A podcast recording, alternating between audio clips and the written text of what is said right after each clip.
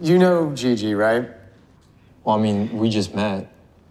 Wait, will you stand up so that he can take a look at you? Go on, stand up. Well? Well, what? What do you think? Do you think she's beautiful? I don't know, I mean... Yeah, I guess she's fine. Yes, that's exactly the word that I was looking for. She's fine, right? You can sit down now, thanks. Thank you, Dean. Now, look at Jesse. Nothing fake, nothing false. A diamond in a sea of glass. True beauty is the highest currency we have. Without it, she would be nothing.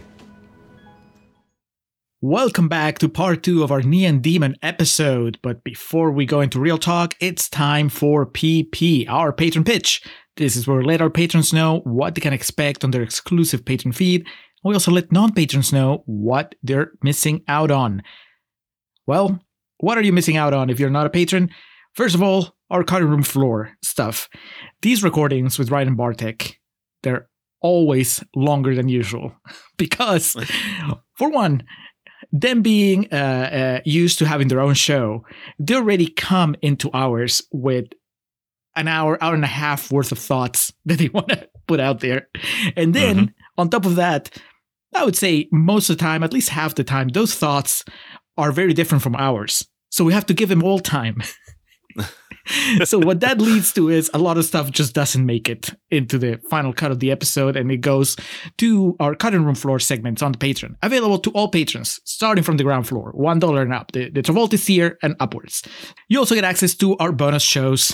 We try to put out at least one every month. This month, demanded by patron Ben Murray from Film Busters, we're going to be doing The Beach Bum. Now, if you want more content, then you move a tier up, $3. There'll be nonies. You get access to our pre-recording notes. You get access to our QVRs. This month, we're splitting the QVRs. So Alex has his own. I have my own. Alex is going to be doing the movie Everybody Wants Some, the Richard Linklater spiritual sequel, allegedly, to Dazed and Confused. And I will be doing The Frighteners, the Peter Jackson horror comedy with Michael J. Fox. Mm-hmm. You'll have access to those two videos. We'll do the typical QVR structure. We'll record a little segment before we watch the movie, another segment halfway through the movie, and another segment at the end. Fun for the whole family. And then you also have access to Contrarians After Hours. That's the spin-off show where we tell you about other things that we're watching, that we're reading, that we're listening to, that we're playing, that we're thinking about. Alex, what are you bringing to Contrarians After Hours this time? Well, Julio, I want to put to bed this Nicolas Winding Refn discussion forever. And so we all know I love Drive. By this point, you should have a good idea of how I feel about the Neon Demon. And there's also Only God Forgives. Now, this, to be fair, there's Bronson and Valhalla Rising and his pre-Drive work. But I went back, rewatched Only God Forgives. I'm going to talk about my feelings on that, and then we'll be done with it. But on a plus... Putting this to bed forever. But on a positive note, the famous / infamous 1999... pro wrestling documentary released by Universal Studios and produced by Ron Howard, directed by Barry Blaustein. Beyond the Mat was, for the first time ever, remastered and released on Blu-ray recently. I saw your tweet. I was wondering if that was the same movie or if it was something else. Nope, one and the same. And as I noted on my tweet, I think it's the first non-bootleg copy of the movie I've ever owned, which is hilarious, all things considered. So I went back through the Blu-ray release, and I have some thoughts on the, quote, remaster, and just be talking about the Blu-ray release of probably the most famous pro wrestling documentary ever made, and my overall thoughts on it, because I've never really talked about the movie too much on here, so it'll come along with that. So Only God Forgives, putting... And NWR as his watermark in this movie is so plastered, putting him to bed, and then Beyond the Mat discussion. Julio, What about yourself? What can we expect from the Peruvian side of the equation? On my end, Alex, first, a movie that I watch in theaters, the most recent movie I watched in theaters, I'm going to give you a heads up already. It's not a good movie, or at least it wasn't a movie that I would recommend, but I think it would be a movie that would be fun to just bring up for two reasons. One, because it's a romantic comedy, by the way. It's an R-rated romantic comedy. We don't get many of those, but we might be getting more of those these days. It is called Anyone But You, and it stars Glenn Powell, who, once you do your QVR, you'll be like, oh, that guy. Because Glenn Powell is one of the main characters and Everybody Wants Some. So that's one reason. The other reason is it's directed by Will Gluck of ECA fame. Oh, wow. So... we've had him on the Patreon feed before. We will have him in the Patreon feed again.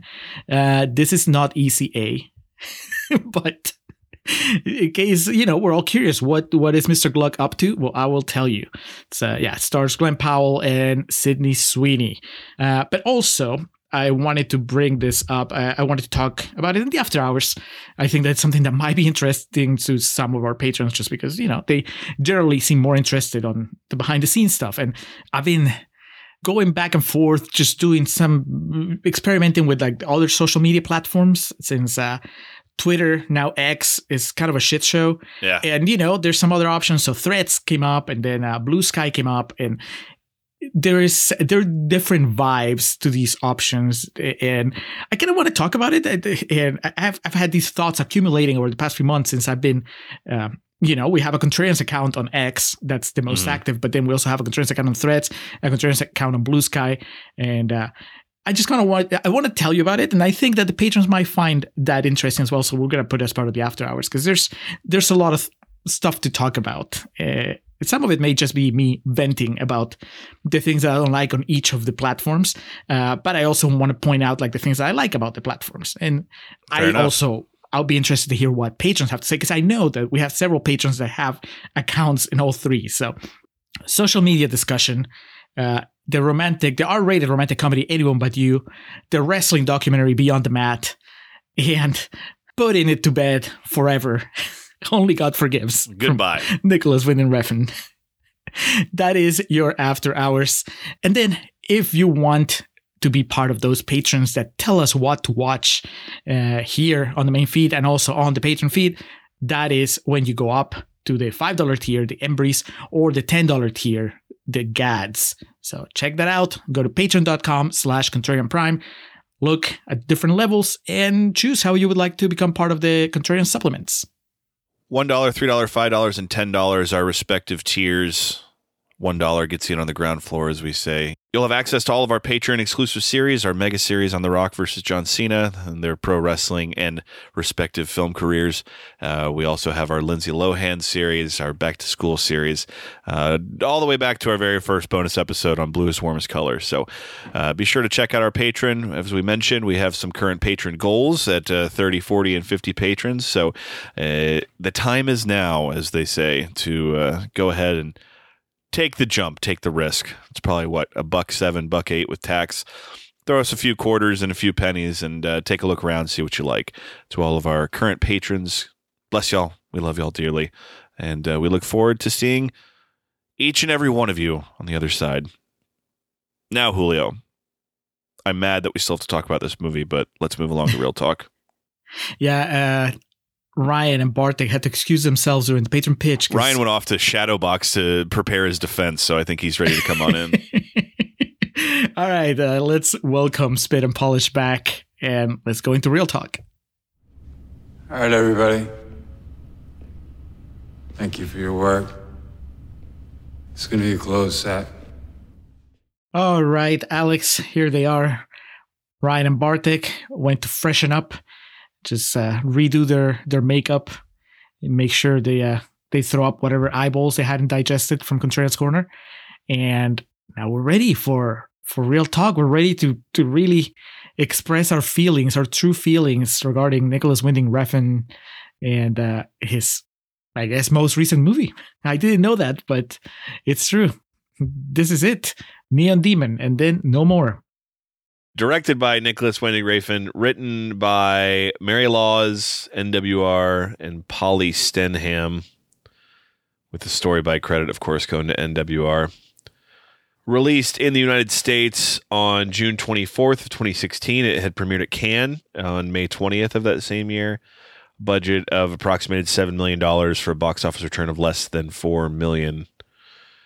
The Neon Demon received mixed response from critics. Much like Refn's previous film, Only God Forgives, the film received both boos and a standing ovation during its premiere at the Cannes Film Festival. My understanding is that the reaction to this was nowhere near as animated as that of Only God Forgives, which it won't be the last time we bring that movie up, but I get that, I guess, is my point. What a long, interesting, short. It feels long, but it's a short, like a tangled weave that Nicolas Winding Refn has made of notoriety, pomp, circumstance, and interesting, to say the very least, films. This being the only of the trilogy we keep referencing that he was writer, director, and producer on. Obviously very passionate about this, and I think we have a passionate defender of it. So I'm looking forward to getting to that discussion. Before we do, Julio, let's just go ahead and discuss what were some of the positive quotes you pulled from Rotten Tomatoes. What shiny red tomatoes did you bring to us? Yeah, I got some fresh tomatoes. Before that, Alex, you opened Contreras Corner with Jackass. I'm gonna open Real Talk with the Smashing Pumpkins. That is because I was thinking as I was rewatching the Neon Demon that you've probably run into this, and I don't know, Ryan, Bartek, I don't know how popular Smashing Pumpkins are over there, you know, on your side of the world, or were maybe, and particularly with you. But they have this song, 1979. Which was kind of a big hit.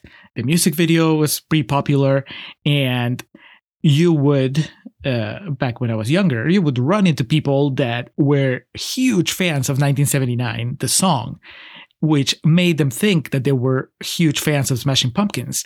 And then they would buy a Smashing Pumpkins album and be like, wait a second, this is not like 1979. What happened? Is it like Radiohead with Creep? Exactly. So I think, just like it's well known that Alex loves Drive, it's also well known, I think, by our listeners that I just think it's okay. But I still can appreciate Drive as Nicolas Winding Refn's exponentially more mainstream movie compared to the other two movies of his that I've seen. And I always get a kick out of imagining somebody that likes Drive and then has to watch Only God Forgives and or the Neon Demon and has to just reckon with just how much weirder this guy can be with his movies. And rewatching the Neon Demon, I was just reminded of that, because it's like, yeah, this is it. It's 100% from the guy that made Drive, but it is also way further off the deep end. And that doesn't make it a bad movie, but I completely understand how you can like Drive. You can even love Drive like Alex, and also not be into this movie at all.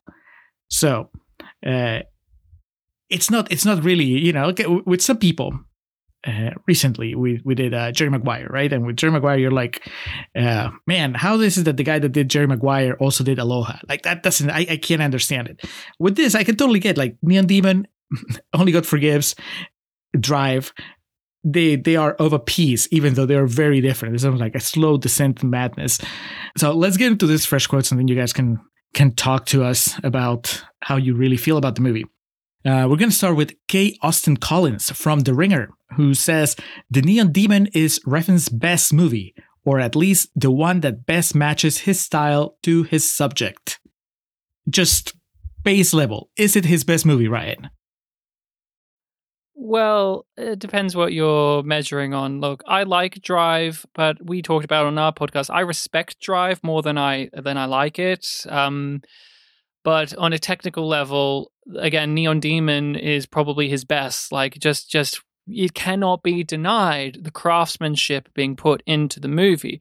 But what are you looking for when it comes to this movie maker who is very much known for those technicals? Because again, Drive is also a film lacking in dialogue, lacking in character backstory. It's mainly like the mood is set and the feelings that it provides for you. So I don't know. I think with certain filmmakers, it just really depends what you are wanting in general. Like some people may say The Elephant Man is probably David Lynch's best movie. Like here's all of these reasons why, but then I'll turn around and say, oh, but I like Lost Highway more. I think it's a better, and so on and so on. And I think this falls into that category for me, where I personally like the Neon Demon the second most out of his career. I like Bronson the best. And again, you keep saying trilogy. I would throw Bronson in as well in this run of films. He did Bronson, then Drive, then Only God Forgives, and then Neon Demon, and they're all very much of a piece, except for the Neon Demon is the one where he really challenges himself the most, especially in terms of making it a female character being the one examined rather than the typical brooding, quiet male. Bartek, you said you haven't seen Only God Forgives, right? The only ones I've seen from him are this, and then later on we did Drive. So, yeah, I can't really speak to his full career. But between those two, would you say that the Neon Demon is better? I guess I kind of see what Ryan's saying in that when we did them both on Pictures Powwow, I wasn't really a big fan of either one. It's always been this kind of running thing of like, Nicolas Winding Refn hasn't really hit for me yet. And I've kind of wanted there to be, a sort of hit coming. And Ryan has been talking about Bronson a lot. So, like, hopefully maybe that one will do it. But, yeah, thinking about it, I guess I've thought about the Neon Demon more. Like, I guess it left a bigger impact. I remember Drive being a lot more chill. So I guess it is just that kind of thing where these two films are, so different that – yeah, it's just a matter of, like, what are you in the mood for? Well, Alex, I'm not even going to ask you because I already know. Next, Brett Hayes from Screen Crush says, The Neon Demon is as deceptive as Shattered Glass, with a brilliant beauty so mesmerizing that you don't notice its murderously sharp edges until you're bleeding all over the floor. Oh, he was talking about actual Shattered Glass, not the 2003 underrated film starring Hayden Christensen. No, not the one with Anakin Skywalker, no. I was going to make fun of that review for being like, oh, look at me, aren't I smart? And then Alex had to fucking follow it up with, I want to reference a movie I like. And so, go as guilty as a review. Does this movie sneak up on you? I mean, I think the ending probably does, but overall, like the especially if you've seen at least one or two of his other movies, I don't know that you don't notice the sharp edges. I mean, I think that you're very aware of the sharp edges from the beginning. Oh, yes, I 100% agree. I don't think the sharp edges are the thing that may sneak up on you. I think it is the intended humor that snuck up on me on that first watch. When I got to that final scene, the epilogue, that was the sequence where I went, oh, I get the movie. I get what they're doing here. And I can't wait to rewatch it and see not those sharp edges, but those goofy ones, like those intentionally kind of funny ones. Because I think when you get off the back of Drive and Only God Forgives, which are films that are not humorous. There may be some moments of levity, but definitely not films that have that much comedy to them. You don't expect it. But then when you think about something like Bronson is up front with its comedy. Like, you cannot ignore the humor of that movie. I think the deception of the Neon Demon is just its sensibilities that it's hiding underneath the preconception that the viewer may have of what this film is and who made it.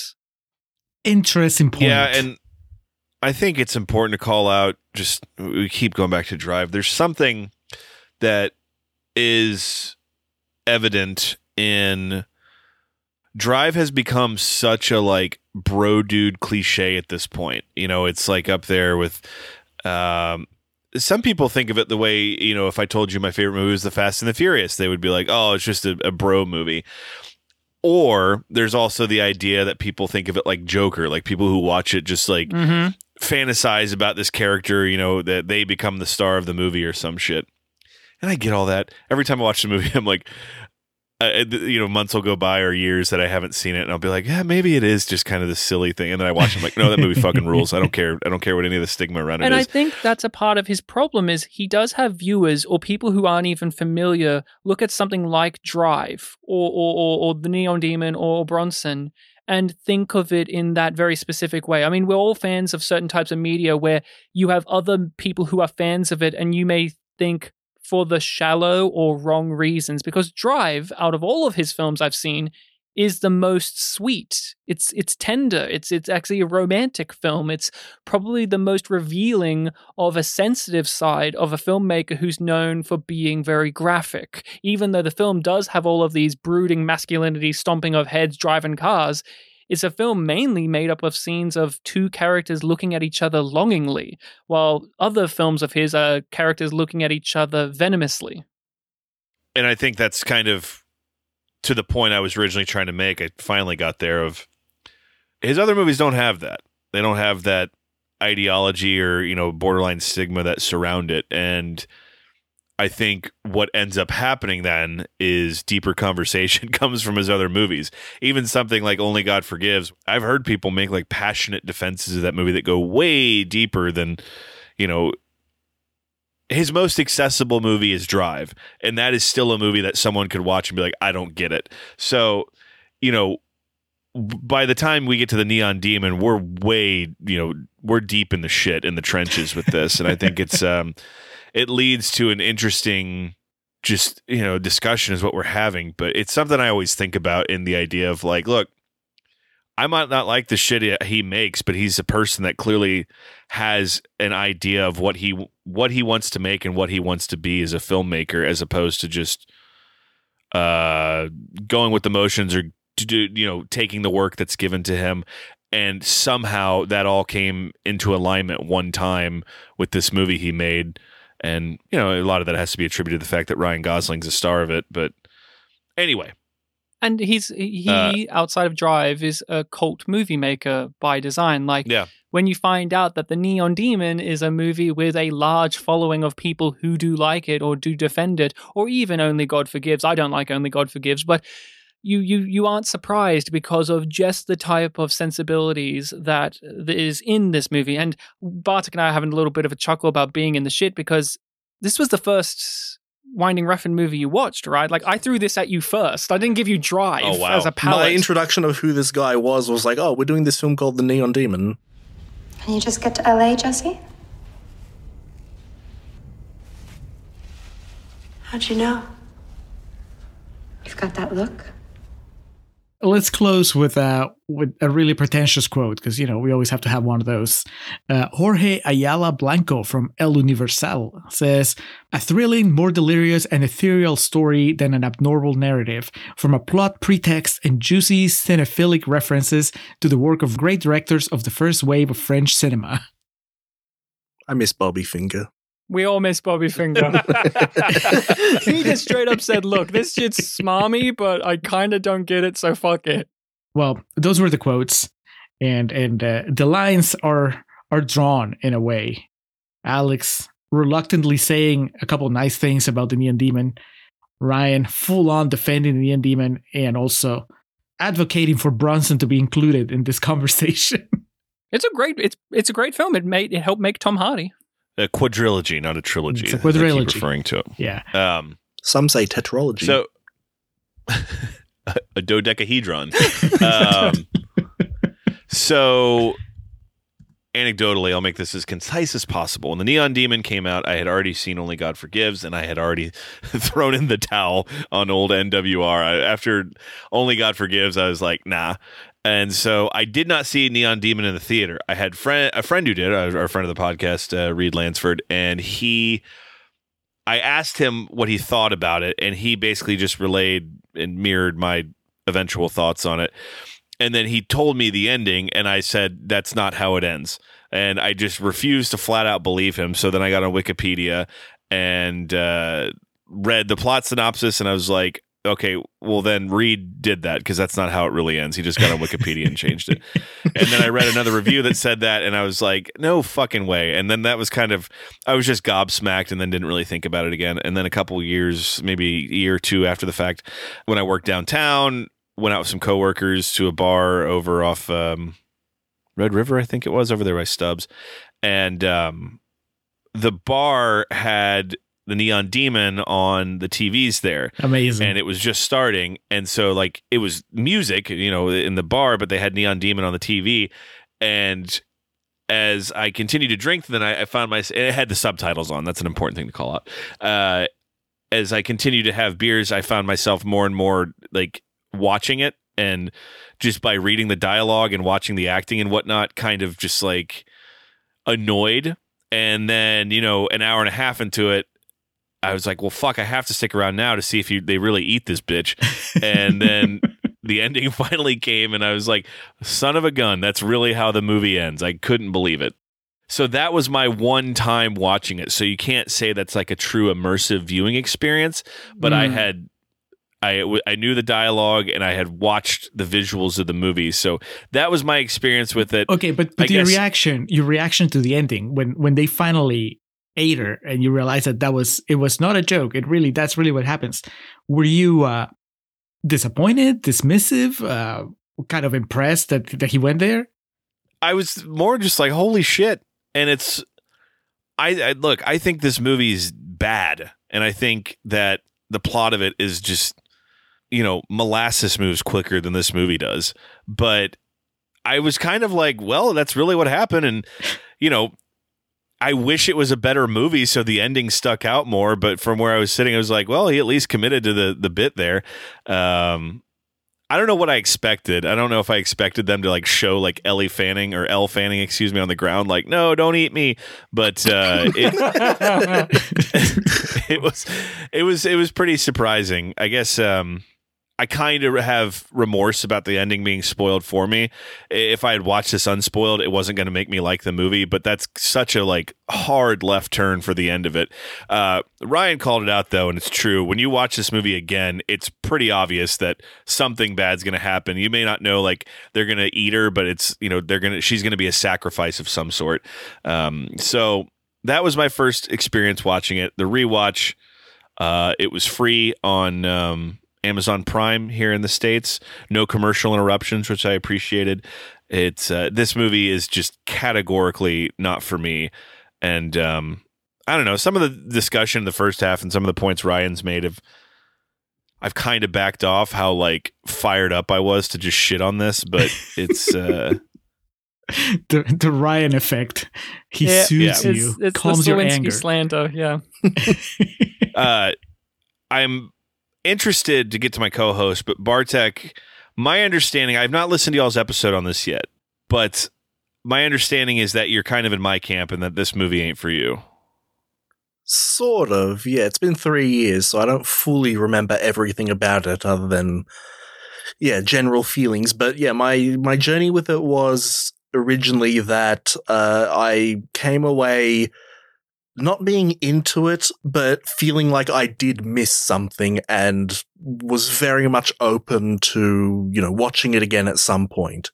Because there were little elements in the film that I liked, and I felt like maybe I just wasn't in the right mood when I first watched it. Maybe like yourself, but without, you know, I wasn't drinking at a bar or anything like that. You also said that you were iffy on the copy that you were watching it with, if it was too, like, not the highest res copy, because there was a big complaint that the last act of the movie, you could barely see anything. And I was like, really? Oh, okay. No. And I don't know if that's still true or not, but I gave you a DVD copy, and I'm like, watch this on your TV, because you usually watch stuff on your like laptop. My computer. Yeah, in bed from afar, you know. Yeah.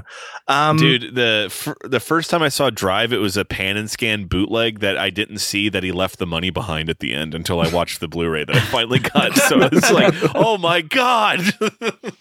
Yeah, so there's always, it's been one of many films that like, oh, I need to rewatch it at some point, and it's been the one that's been pushed the most, hence, you know, we're doing it here now. So yeah, I walked into this optimistic, like, okay, you know things about it. You've seen it before. You remember some elements of the ending. I actually, to be honest, I actually forgot a lot of the stuff with Jenna Malone. Yes. So it did kind of hit me again, like, oh, that's right. I knew something happens with her, but I forgot that she had the power in what happens, kind of. So I was rewatching it optimistic, and in our initial episode, was I saying that the film was really long and like slow? Yeah, you mentioned that it was slow for you. It is. And shut up. And shut the fuck up, Alex. It's Bartek's time to shine. And he asked me a question, you bitch. You didn't listen to y'all's episode, so shut up. So, yeah, your main complaint with Neon Demon was that you found it hard to understand in the second half. In the first half, you're like, I understood what it was about. In the second half, you didn't understand what it was about, why it was about that, and also you had a hard time visually comprehending it because you thought it was too dark visually. Right. Yeah. So, again, when I was watching it this time, I was really engaged with the first half. Like, I was understanding everything, seeing all the themes, seeing how things were, connecting to memories of what happens later. Like I, never forgot the very final epilogue scene where, the character throws up the eyeball and kills herself. So it's like, okay, yeah, leading up to this, I can see all the pieces coming together. Really enjoying it. A lot of the visual stuff that was a bit more abstract, like you had the scene where she kisses herself in the mirror. Yeah, in the mirror, it's like, oh, okay, we're having a little bit of a crisis here of her character. Really enjoying it up to there, and then around the time that Dean leaves the film, it's like a switch was flipped where I didn't start hating the film, but I kind of just lost all enthusiasm for it. Mm. And the film was going on, and I just wasn't interested anymore. For some reason, just a tonal flip happened there where I was just watching it play out. And there were still little elements in that second half that I was enjoying, but yeah, I was really surprised at how empty I was feeling about the film. Interesting. Yeah. So in the end, I think I do have a net positive experience this second time around, but yeah, it's just somehow didn't work for me still. Hey, let's get out of here. I want to go. So go. Julio, our guests have been providing a lot of interesting discussion points here. You and I don't think you dislike it as much as me or have like the passionate backstory of like, because Drive didn't build your hopes up like it did for me. So what right. This viewing of the Neon Demon, what'd you go through? What were you thinking? What are you thinking now? I think that it's an easier rewatch in a way because I am with you, and I guess at a certain point I'm also with Bartek, and I had trouble caring about anybody, which is fine. Like I don't know if Nicolas Winding Refn wanted me to care about the Elle Fanning character, then that's a miss, But I can appreciate the role that she plays and the part that she's supposed to symbolize, But that doesn't mean that I am particularly invested in what happens to her.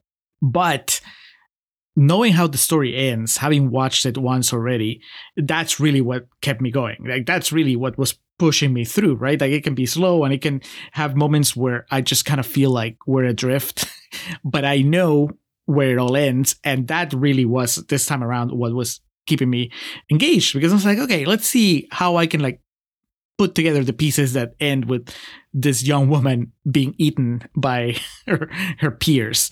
And that was something that obviously I didn't have the first time I watched it. The first time I watched it, it was just harder because it was. Here's the thing, right? I think that the four of us can agree. If we agree on anything, we can agree that it looks amazing. Like it's great. It just visually, it's very powerful. And I think that unfortunately sometimes, or most of the time, that's not enough to carry me through an entire movie. I think that I'll be like, okay, this looks great. And about 20 minutes of that is probably what I have before I start getting antsy if there's not a story that's really keeping me interested. And so watching it the first time around, I was like, this looks good. And I was watching it on the heels of having watched Only God Forgives, which I thought was hilarious as far as just how bonkers and not. I mean, I watched that movie so many years ago. I don't feel like I'm qualified to really specifically tear it down, but I thought it was really bad and really funny in the way that it was just, you know, just clunky and over the top. It felt like an imposter making a Nicolas Winding Refn movie. It's like after Quentin Tarantino did Pulp Fiction, you had all of those imitators of Tarantino. With Only God Forgives, it's like he is the imitator of Drive. And it's like, no, you are the guy who made Drive. Yep. Well, it's just one of those things where... not having seen Bronson, right? I see Drive, and then it's like, what are you going to do next? What are you doing next? It's Richard Kelly doing Southland Tales after Donnie Darko, right? Like, this is it. You have the power, and this is what you decided to do. And I wasn't even crazy about Drive. Like, I thought that Drive was an okay movie. I cannot stand the Ryan Gosling performance and the romance. I just don't buy it. And then those things that I don't like about Drive are amplified in Only God Forgives. And then there's somewhat there in Neon Demon. But the thing is, you know, both times watching it, the first time watching the second time, Neon Demon, I am watching it as a Nicolas Winding Refn movie. And that is the filter that just covers it completely. I can't help it. And I don't think you can either, Alex. I don't know about you, Ryan, and you, Bartek, but it's like knowing that it's a Nicolas Winding Refn movie creates an expectation in my mind of like, oh, these are the quirks. These are going to be the things that are going to show up. And I'm more than likely... Yeah, and I'm gonna brace myself because I'm not gonna be able to take them seriously. Like I think that his style is just very, I don't want to say self-important, but sometimes it feels like. I mean, I use that exact word. My sister, as I mentioned, my mom watched it with me. My sister did as well. It was a night at the movies for the whole Mattis family. That's the exact phrase I used was self-important. It's like Patton Oswalt. I can't remember which movie he said this about, but he said, "There's nothing worse than watching a movie that knows how important it is."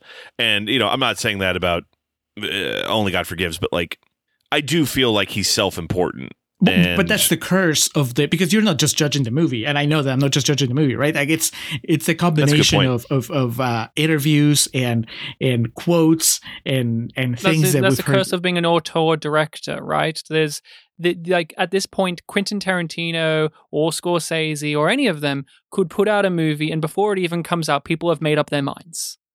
And that's just the nature. At least you have an expectation. Well, yeah, right? But I think the big difference, at least for me, is I think that the Neon Demon is self-aware. I think he doesn't think it's that important. Like it doesn't have that potency of Only God Forgives. I think it has more of a cheeky awareness like Bronson does, or just in general. Like I think there is a level of him kind of realizing how much he fucked it up last movie, and he's going to reel it back in this one. I think that I can see that argument being made on the basis of how bananas the climax is. But unfortunately, the movie that leads you there doesn't really feel like it's... I'm not even going to say that it's not self-aware. It's more like, I don't think that he's having that much fun. And if he is, then I'm definitely not having fun with him. You know, it's all very serious. It's a very... It kind of plods along. Yeah, there's a difference between having fun and self-awareness. Like, I don't think you have to be, oh, I'm having wacky fun time, to be a little bit less self-serious. That's what I'm saying. I misunderstood what you were saying, because I thought what you were saying is that he became aware of how self-important he was coming across, so he used the Neon Demon to diffuse that by saying, like, no, look, I can have fun with this. No, I don't think it's that level, but I do think there is a bit of a diffusion. Like, this is definitely a deflection from what he did previously. And, you know, this isn't Only God Forgives. Like, this is definitely...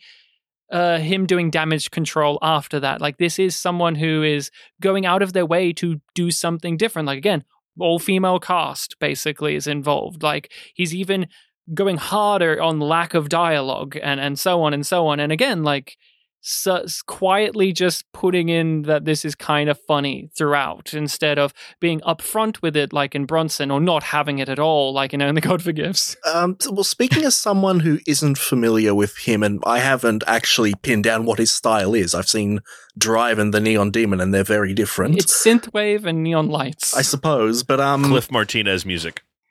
Long pauses between dialogue. I'm so educated now. But what I was going to say is, you know, saying that this film is funnier or, you know, trying to be more self-aware, I think it just comes down to the fact that this film is a satire on the industry. And when you have satire, there is just some inherently comedic stuff in there. So, you know, we talked about in Contrarians Corner how a lot of the dialogue, like especially the catty dialogue from Gigi and Sarah was the other one, was very just blunt and to the point and, you know, plain. And there is an inherent sort of humor there, even if you're not laughing. So the fact that the film tries to get its point across using satire, I guess in a weird way, does make it lighthearted in a dark humor sort of way. Yeah, and, you know, we've all kind of gone around with histories of this. Mine, for everyone out there, you may hear me being a defender of this, I fucking hated the Neon Demon when I first saw it. I did not like it until that epilogue. That epilogue really made me curious of how I would feel on a rewatch of it. I really did not gel with this film. I did not like it. I didn't know what it was, but it was aggravating me. It was antagonizing me, this movie. And it's also because of what you say, Bartek, is it has a lot of elements I inherently like, but for some reason it wasn't connecting. It just wasn't working. And when you're watching a movie, you're not always thinking, why isn't this working for me? You leave that till after it's all done and said with, and then you think about it. But then that epilogue happened, and specifically when Abby Lee takes off those sunglasses as a model, like she does it as like you see in a model, like in a photo shoot, and slowly takes them off and has this blank expression on her face as she sees an eyeball. I laughed and I went, oh, okay. Something about that snapped in me and went, I want to rewatch this at some point now, knowing that there's some elements of this that I may not have judged fairly on that first watch through. And then when we did on the podcast, I really enjoyed the film. And like with you, Bartek, even though you've only seen 2 films, this is one where I keep thinking about elements of it. Like, it does leave an impact. It's not just the big gone like crazy ending, but there's just certain choices or characters or elements visually that have stuck with me. So when I went back for it on the podcast, I was like, excited to watch it again because I was like, will I like it now? And I do like it. And now doing it for this podcast, this is the 3rd time I've watched it and I liked it more so. And the pacing flew by for me more so. And I was just really kind of appreciative of that it's doing things that most movies just don't want to do. Like, we keep talking about like likability of characters in this, like, or enjoyment of this or connecting to that. And I think sometimes, especially with those who are so stuck in certain film brain modes, you can forget that you don't have to have a likable character.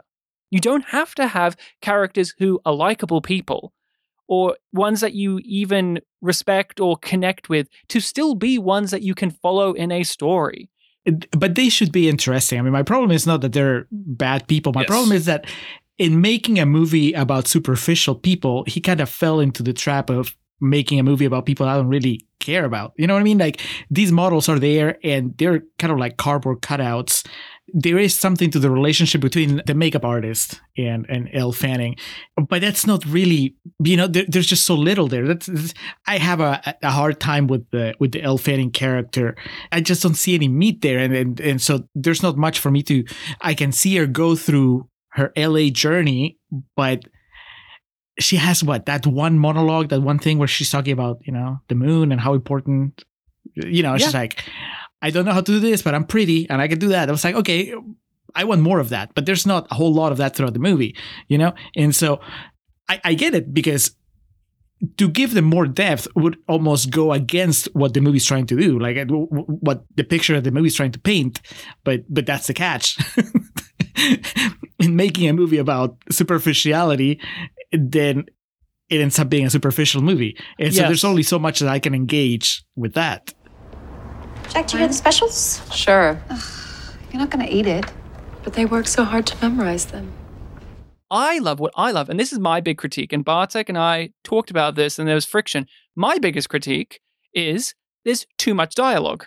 I think you need less dialogue. That diner scene where the fashion guy expounds upon the main message and commentary of the movie, I find to be pandering. I find that to be condescending. I got the point through the movie already from truly bone-chilling sequences like Elle Fanning getting covered in the gold paint, and we cut away from that and we can imbue what we got, what happened afterwards. I don't need this character / Nicholas talking to me to ask me, what do I think about beauty? You're already doing that in each of the scenes. And with Elle Fanning talking about the moon, yeah, that's a good little sequence. But I think what's really being undercut is the performances. Elle Fanning just exudes innocence. She's actually a 16-year-old girl when she made this movie, which adds raw power to the scenes. This isn't Hunger Games where they cast 20-something-year-olds to play teenagers in a death match. No, this is literally a teenage girl that they're throwing into these scenes, and you can't help but see how fresh-faced she is as she's up. She looks like a child compared to the others, yeah. Yeah, and I think that is what you need. Like, that's the strength of the movie when it comes to the direction, and the filmmaking can rely on the audience to get what it needs. But there are some times when I think it steps over the line. Like, personally, I would cut even more dialogue out of this and just rely on Jenna Malone's performance or Elle Fanning's performance or Abby Lee's performances to do the work. You don't need dialogue to do the work. This is an inherently visual medium. You don't always need talky to get there. And in fact, I got more disconnected from Elle Fanning the more they made her talk about things, because it did come across as like, in a script, you have to do this to make sure that Julio feels content when you get to these things. Well, see, I was actually invested in the Elle Fanning character because, you know, going back to this whole satire, like, you know, setup of contrast, she is this kind of fairy tale princessy character who is existing in this awful industry and world. So yes, seeing that corruption happen to her, like I'm of the reading that, you know, she was fairly genuinely innocent at the beginning and gets corrupted. Like, it wasn't so much that there was darkness there. She was naive. Everything that everyone was telling her about the industry was all, you know, new realizations to her, and seeing that corruption happen. Where the film kind of lost me was when the turn was a little bit too quick, with other elements as well, but that was one of the big ones, because, you know, this was a character that I was enjoying the journey of, and I didn't quite buy how quickly the shift happened. And I'm looking at Elle Fanning's performance, who I think she is the second best performance in the movie. I think Jenna Malone steals this movie. I think she's fantastic. But Elle Fanning, when she does that turn at the end that lost you, I was wondering, is this a good enough performance? Because when she's doing the I'm a bad bitch now, she never comes across as really that, the character, or Elle Fanning. And I'm like, is this just, we can't believe Elle Fanning to be this? But I really do believe it is the character herself is trying to be this badass, you know, top tier model bitch, like, who's I'm the sun, you're the shadow. Like, she's trying to be Rose McGowan in Jawbreaker, but she can't do it. The character is incapable of doing that because inherently they are innocent, because this film very much operates on a fairy tale fable-like logic. I think that there is probably our biggest disagreement would be that I just don't find the performance. I don't think the performance is bad. I just don't think that there's anything really happening to capture my attention for like 2 hours. You know, it's if I want to assign blame, you know, I guess that's when it matters. I was like, okay, so do I put it on Winding Refn for not fleshing out the character more to my liking, or do I put it on Elle Fanning for not creating a character that was more interesting, you know, more compelling to me, for me to watch? Or do I blame both of them for collaborating and creating that type of character? But, you know, whoever gets the responsibility or the blame, you know, in the end, it's just that when the movie is centered around her, I just, you know, I wanted more, actually. That, you know, I singled out the speech about the moon because I'm like, okay, at least this little bit of dialogue makes her stand out from just what I was feeling was a very stereotypical portrayal of like, oh, well, this is just a young girl, a naive girl that came into Hollywood and or LA and it's just going to get destroyed. So for me, that's what makes it pop, you know, when they have those little moments of dialogue where they expand on why they are different than just whatever archetype of the character I was assuming they were. Yeah. And there's not a whole lot of that in the Elle Fanning character, you know, that throughout the movie. You know what my mother used to call me? Dangerous. You're a dangerous girl. The thing that I end up admiring about the movie is how hard it goes about what it wants to be about. And you know, it's in a way, for all the talk where Nicolas Winding Refn kind of trying to diffuse the animosity or the ideas that he'd given people with his previous couple of movies, you know, it's still, he commits to what he wants to say at the end. And I think that's good. I mean, that's why, not having rewatch Only God Forgives, like I still put this one, you know, I would put this one ahead of it. Yeah, this film is not a tragedy. It's not a tragedy. It's a cautionary tale. That's what it is. And that's why the film will commit to fucking murdering Elle Fanning's character, eating her, bathing in her blood, and spitting her back up again. And there is, at least in my eyes, I don't feel truly sad. Like, oh no, that Elle Fanning, her character specifically, met this fate, because we saw all of the steps she took to meet this fate. Now, we use movie-making magic to heighten it up, to make it this witchy, occult, cannibalistic thing, but it is a cautionary tale. It's like, look at all of these things that this character did, and perhaps don't do those things. Like, these are obvious traps that she put herself into, and it's because she has teenage naivete and arrogance to her, but there's no one looking out for her best interests. And that's including the film. The film doesn't care about her best interests because it's going to put her in this place because, again, like an old-fashioned fairy tale, like people meet a grisly end, and that's that. And I really appreciate about that about this movie, and like what Julio was saying, is you have to commend for it not pulling back the punches. Because in another movie, you could have been like, oh no, she realizes and she gets back with Dean and Dean saves it and so on and so forth. But in this, they eat her. They fucking eat her because she's meat. As we've gone through this discussion, I've realized kind of the things you're saying. As everyone knows, I'm a big Good Time fan, and a lot of the things you've said, I've been like, oh yeah, that's like my thing with Good Time. There's no likable characters in it. Yeah, well, you know, with the possible exception of, you know, his brother in that movie, there's really no likable characters. The things you have been saying during this discussion, I can relate to, but as we look to the end here, it just comes down to the fact that this movie really does nothing for me. I did not find myself as like offended is such a dramatic word, but like I did not find myself, you know, adjusting in my chair in like a, oh, can you believe this guy type motion watching this, as I kind of expected to based on my memory of it. It's there. And, you know, it's not one of those, like my memories of Only God Forgives, where I was just like, well, that is a waste of my time that I'm never going to get back. I say that as I'm going to watch it again to affirm that stance, but watch Bronson too. Yeah, I was looking that up when you were talking about it earlier. It's on Tubi. Both of them are. So I'll just binge those together. So I don't like this. I don't think it's good. I understand what you're saying, and I understand how someone could come to the ideas that you have, this specifically being Ryan, but Bartek also, because he's was fairly complimentary about it. It's but this ain't it for me. I gave it 1 star in my Letterboxd review. I'm not going to say this is an F, because this certainly isn't a failure. It's what I think it's pretty clearly what the director wants it to be. My letter grade would probably fall somewhere in like a D. Julio, before we throw it over to our guests for their closing rating, ranking, letter grade, scale of 1 to 5,000, however they want to score it here on the Contrarians. Yum yums. Thank you. Where are you falling on this, Julio?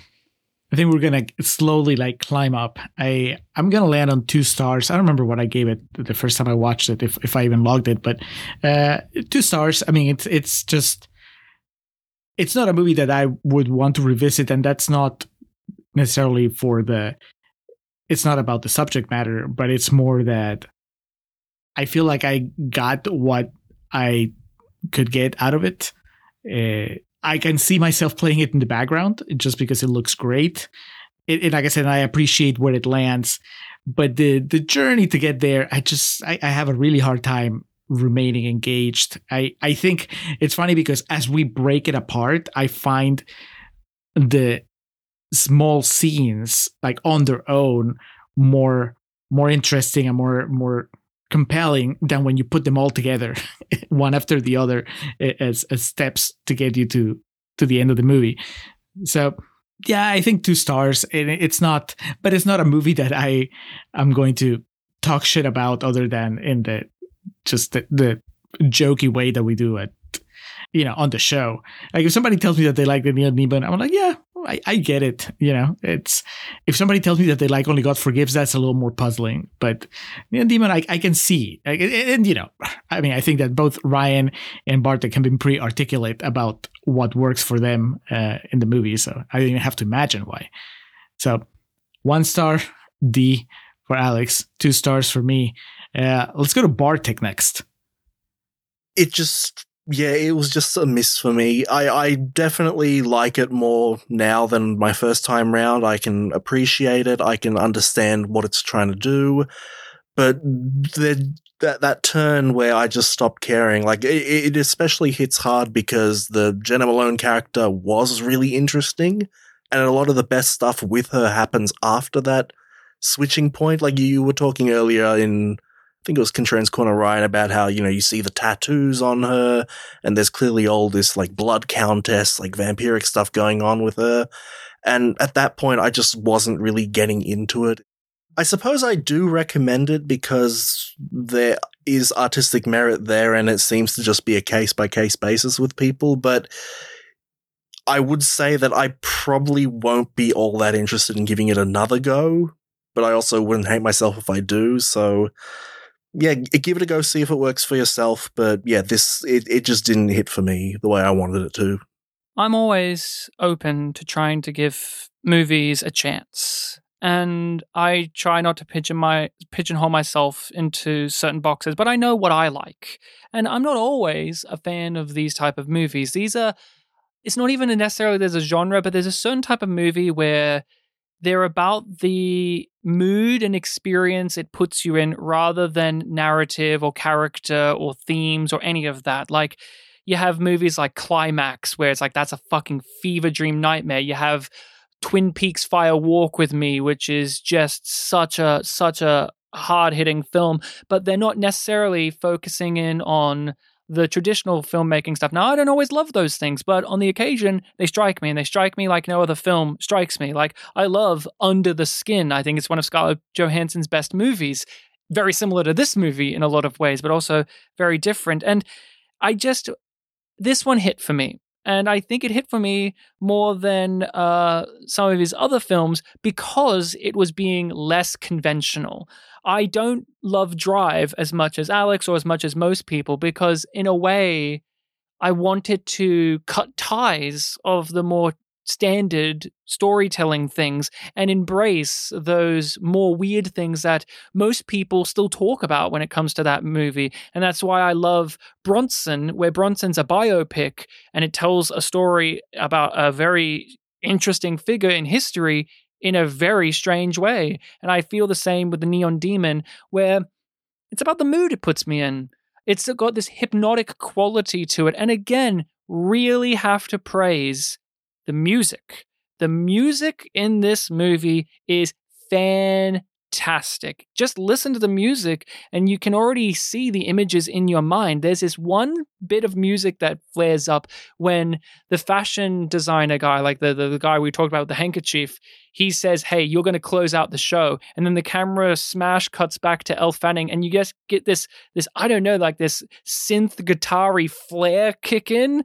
And it just tells you so much about what's going on in the character's mind. Again, this film is really utilizing all of the bits of the craft when it comes to the actual making, like costume designing of the characters' looks with makeup and hair. Like this is a very well-constructed film on that level. And it's not for everyone. And I appreciate that. I would rather take a Nicolas Winding Refn movie where he's just going for it and maybe it doesn't work and he's going up against obvious failure than a fucking Brett Ratner film where he'll just make a corporate product that will check boxes. Like, yeah, I made fucking X-Men 3. So what? I'd rather these type of films. Those can't be the only two options.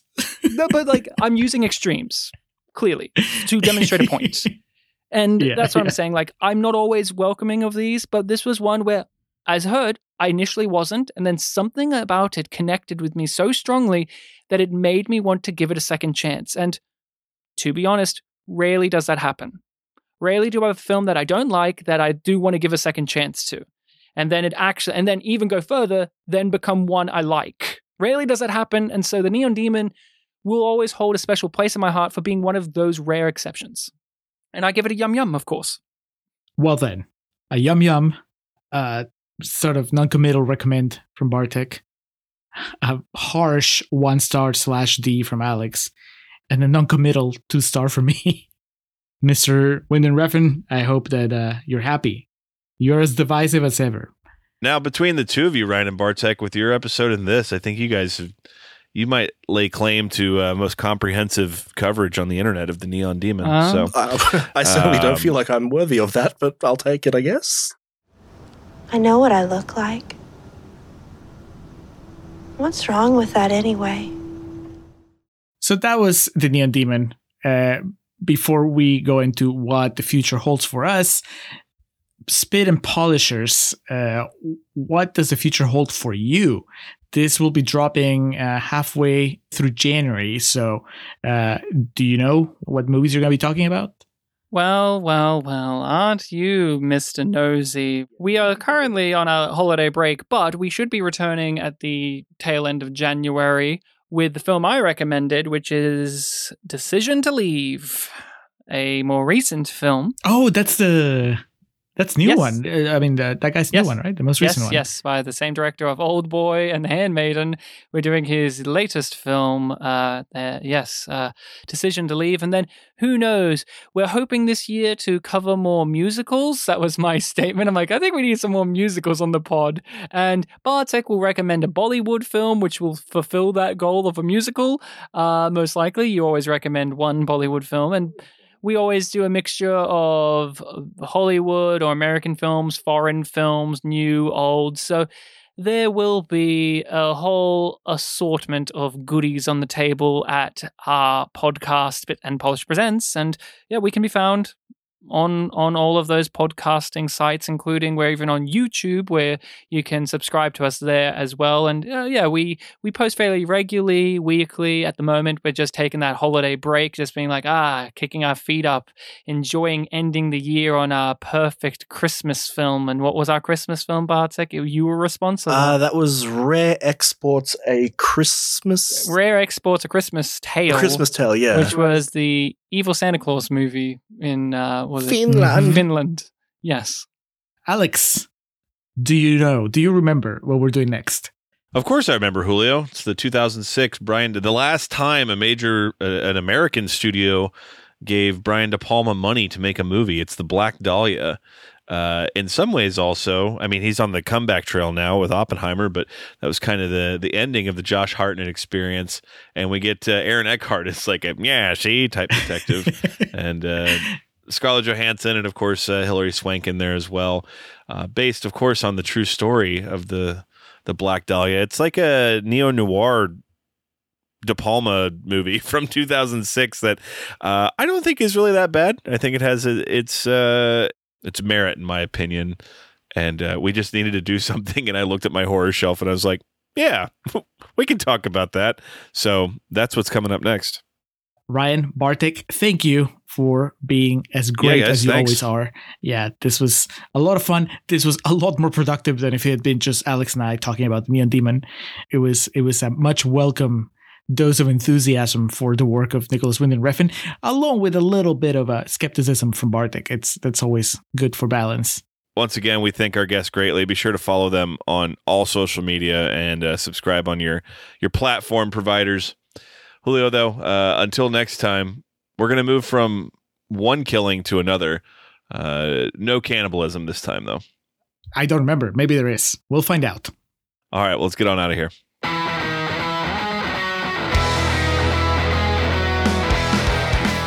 Welcome to our end credits. Or as we usually call them, our perennial plugs. We start off by giving thanks to the Festive Years who provide our opening and closing tracks. They kick us off with Last Stand and take us home with Summer of 99. Be sure to head over to thefestiveyears.com for any and all Festive Years needs. Our friend and fellow podcaster Hans Rothgeiser is the man behind our logo and all the art you see related to our show. Reach out to him and let him know how much you like that little tomato. His email address is mildemonios@hotmail.com and his website is mildemonios.pe. That's MILDEMONIOS. You can also check out his podcast, Nación Combi, about Peruvian current affairs, and Marginal, about economy. Hans, thank you for all your support. For those interested in the regularly absurd world of professional wrestling, Joe and the boys over at LateNightGrin.com have you covered. Tell them the Contrarians sent you. And we like to close with special thanks to our social media team of Zoe Perez and Coriari. Each of the social media accounts we mentioned in the introduction look as good as they do because of their work. So that'll do it for this episode of The Contrarians, where we're right and you're wrong, and we will catch you next time. How much money you make together, who knows? Just promise me you'll wear that dress and you won't forget. That's all of the main